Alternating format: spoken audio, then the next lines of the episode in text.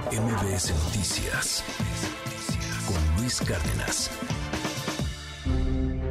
Los agentes de la DEA que escuchaban las líneas telefónicas intervenidas de los hombres más cercanos a Ovidio Guzmán anotaron con desconcierto las palabras que salían de las bocinas. Aunque confiaban en que su español era bastante bueno, los estadounidenses no parecían entender las palabras que pronunciaban los encargados de brindarle seguridad al hijo más tímido de Joaquín Guzmán Loera.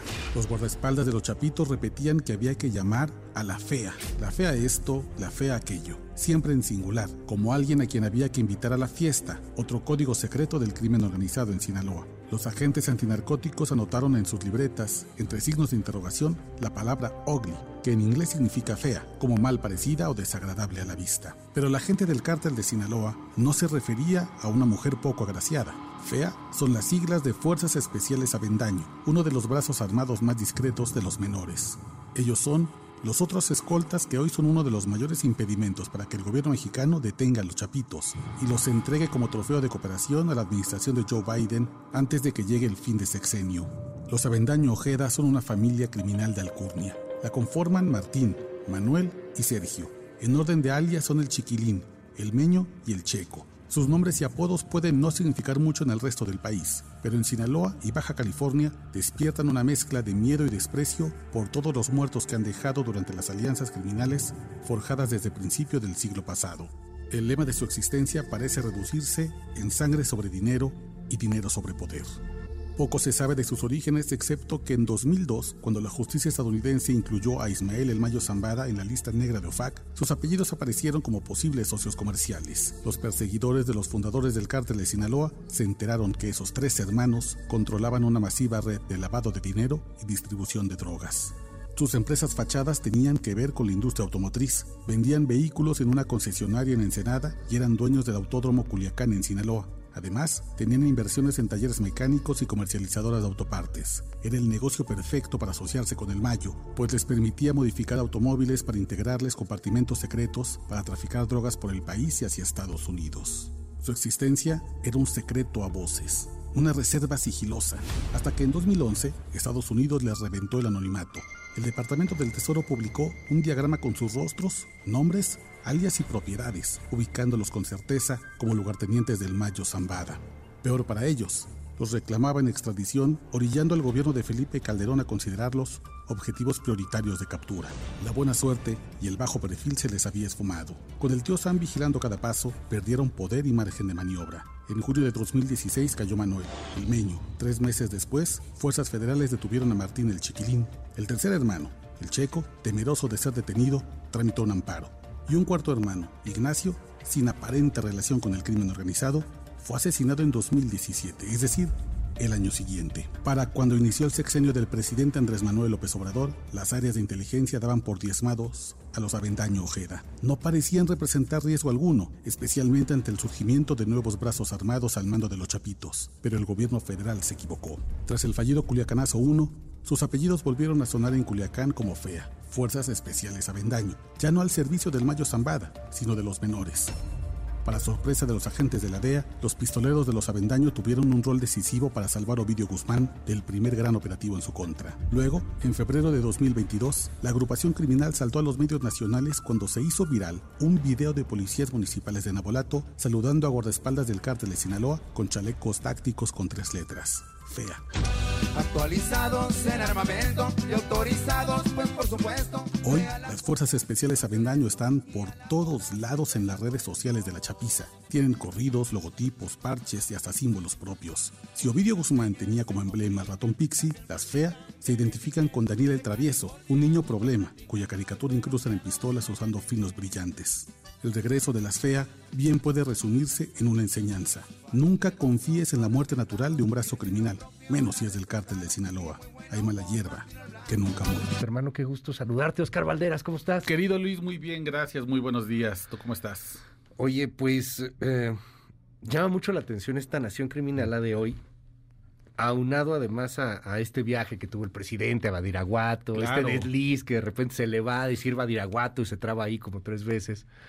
Pero cómo sigue estando este asunto en Sinaloa, pues muy presente, y hoy nos hablas justamente pues de este brazo armado, que el brazo armado de Cártel de Sinaloa siempre ha sido un, relajo, ¿no? O sea, cuando en su momento fue el Mencho, el brazo armado. Claro. Y cómo terminó ahora como el Cártel Jalisco Nueva Generación. El gran enemigo. Y además, este brazo armado, querido Luis, tiene un nombre interesante, ¿no? Porque además justo los agentes de la DEA no sabían qué era, porque escuchaban, decían la fea y la fea y la fea, y pues, pensaban, pues qué mujer poco agraciada, se está refiriendo la gente no, de los la Fea, te va a salir la fea.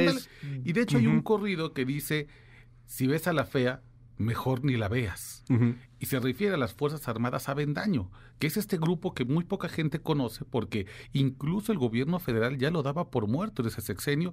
Pensaban que esos tres hermanos ya no operaban y de pronto vuelven a aparecer. Pero además no solamente vuelven a aparecer como una herramienta de violencia que ejecutan los chapitos, sino que además tienen un poder muy importante en garantizar el territorio. Y aquí es muy interesante lo que tú dices. Probablemente, y de esto evidentemente no hay un documento oficial porque la, visita del presidente eh, fue apenas hace un día, días. un día, unas horas, digamos, por decirlo de algún modo, eh, pero es este grupo, la FEA, quienes se aseguran de que las personas importantes con quienes hay que tener, digamos, una relación, por lo menos institucional, como pretenden tener los chapitos con el presidente, es decir, una especie de coexistencia pacífica, puedan pasar libremente por el territorio de Sinaloa y específicamente también el de Baja California. Incluso la FEA ha declarado la guerra al cártel de Caborca, que es un cártel que sale de una escisión también del cártel de Sinaloa, específicamente Rafael Caro Quintero, ¿no? Exacto. Entonces, interesante porque no habíamos hablado de este grupo criminal, no teníamos registro de que estaba operando y de pronto al mismo tiempo que la DEA se pregunta ¿qué es esto de la fea? El gobierno federal dice, ay, yo sé quiénes son y pensé que estaban muertos y resulta que operan en el territorio y probablemente sean quienes permitan que el presidente sin problemas abadiera Guato. Dime algo, Oscar, esta fea, la fea, este grupo criminal, que insistamos, o sea, el, la importancia, recordé ahorita cómo fueron los Zetas con el cártel del Golfo, o sea, estos grupos que son sus brazos armados y que luego crecen y se vuelven cárteles independientes, por desgracia. Eh, ¿Cómo juega, por ejemplo, con Mayo Zambada? Que también hoy hay un asunto ahí que, que preocupa en Sinaloa sobre el Mayo Zambada, qué tanta operación sigue teniendo, qué tanto no, eh, quién habla eh, de su condición de vida, etcétera, si está o no está peleado con los chapitos. ¿Cómo juega con el MZ, que he visto que también de pronto aparece ahí en algunos narcomantas y cosas por el estilo? Somos gente del MZ, del Mayo Zambada. El MZ o las flechas, que también se hacen llamar, las flechas MZ, es el brazo armado del Mayo Zambada. Y justo los hermanos Avendaño Ojeda, la, fea, era un brazo que de hecho nace protegiendo al Mayo Zambada. Les hace varias redes de lavado de dinero para que el Mayo pueda blanquear todas las ganancias. El Mayo Zambada entra a la lista OFAC, la lista negra del Departamento de Estado de Estados Unidos, que digamos es una lista que dice el gobierno de Estados Unidos, ni empresas ni particulares, puede hacer negocios con esta persona, porque presumimos que es o narcotraficante o terrorista. A esa lista el Mayo Zambada entra en el 2002. En el 2003 se definca su primer cargo federal en una corte y en el 2011, después de muchas investigaciones, dicen hay una red de lavado de tres hermanos, los Avendaño, que operan para él. Una vez que el tío Sam les pone el dedo, empiezan a caer. A partir de 2016 y 2017 estos hermanos comienzan en su declive y después los damos por muertos y reaparecen ahora, ya no del lado del Mayo Zambada. Es decir, hay una ruptura que no conocemos se van con los chapitos y hoy también son los grandes asesinos de las flechas MZ. Porque además regresan a la traición. Este grupo, la, FEA, era un grupo originalmente del Mayo Zambada. Hoy son de los chapitos y hoy conocemos no solamente por los corridos, que también son una herramienta para conocer en qué va el asunto, sino por las redes sociales y las cosas que tienen, que sube la chapiza, por ejemplo. Sí, claro. Sabemos que hoy la FEA está enfrentada con el grupo del Mayo Zambada, a quienes les debe el crecimiento que tuvieron a principios del siglo pasado. Oscar, muchísimas gracias por estar con nosotros y antes de despedirnos, un exitazo el podcast que está sacando en YouTube aquí en Hombre, MBS Noticias. qué buena onda, qué buena está ¿Quién toca esta semana? Esta semana toca ni más ni menos que Rafael Caro Quintero. Ah, no, Es se va a poner bueno. Prometo que les va a gustar, está muy interesante el episodio y obviamente pueden revisar el territorio rojo en, la- en el canal de MBS Noticias en YouTube, ahí están los tres anteriores, hablamos ya de Juan N. Guerra, el fundador del Cártel del Golfo, hablamos de Pedro Avilés, el León de la Sierra, hablamos de Miguel Ángel Félix Gallardo, cuarto episodio esta semana toca Rafael Caro Quintero. Acabo de estar en Tamaulipas, les mando un abrazo allá a Tamaulipas y son tus fans con el tema de Juan N. Guerra. No, hombre, qué, No, qué- qué bueno, o sea, es que además mucha gente y, y gente que, que nos encontramos por ahí, que me, me platicaban del, del tema, eh, se, se sintió eh, pues muy, no identificada en el asunto de que quieren ser como él, ¿no? Sino de todo lo que representa el hombre para Tamaulipas, por ejemplo,